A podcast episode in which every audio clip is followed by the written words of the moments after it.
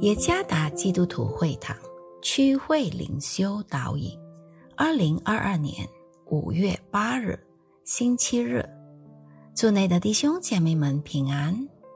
今天的灵修导引，我们将会借着圣经罗马书第六章十八到二十二节来思想今天的主题：做真理的奴仆。作者。真理物牧师，罗马书第六章十八节：你们既从罪里得了释放，就做了义的奴仆。我因你们肉体的软弱，就照人的常话对你们说：你们从前怎么将肢体献给不解不法做奴仆，以至于不法。现今也要照样将自体献给义，做奴仆，以至于成圣。因为你们做罪字奴仆的时候，就不被义约束了。你们现今所看为羞耻的事，当日有什么果子呢？那些事的结局就是死。但现今。你们既从罪里得了释放，做了神的奴仆，就有成圣的果子，那结局就是永生。一个年轻人来到上帝的神职人员面前，讲述了他所经历的挣扎。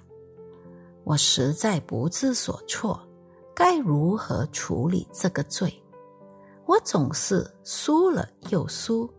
所以我觉得根本就没有希望能胜过他。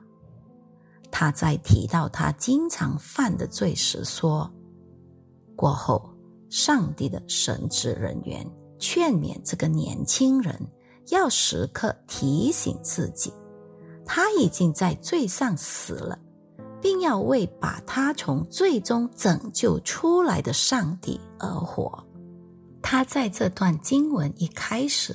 就劝勉罗马教会，指出信徒不应该仍在罪中。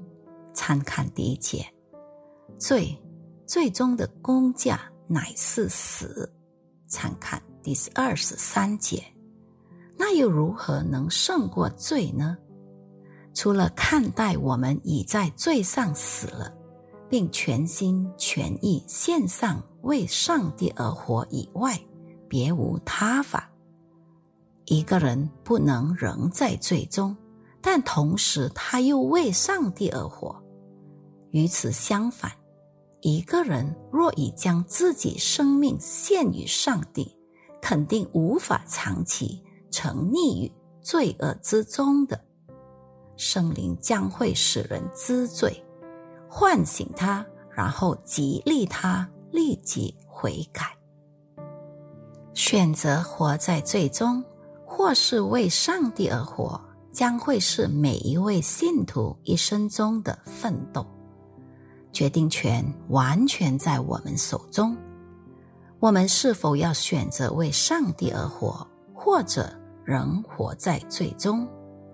倘若此时我们正与罪作斗争，那么正是时候把我们。生活的中心转向正确的方向，就是在基督里为上帝而活，为上帝而活，那么罪就会失去它的吸引力。愿上帝赐福于大家。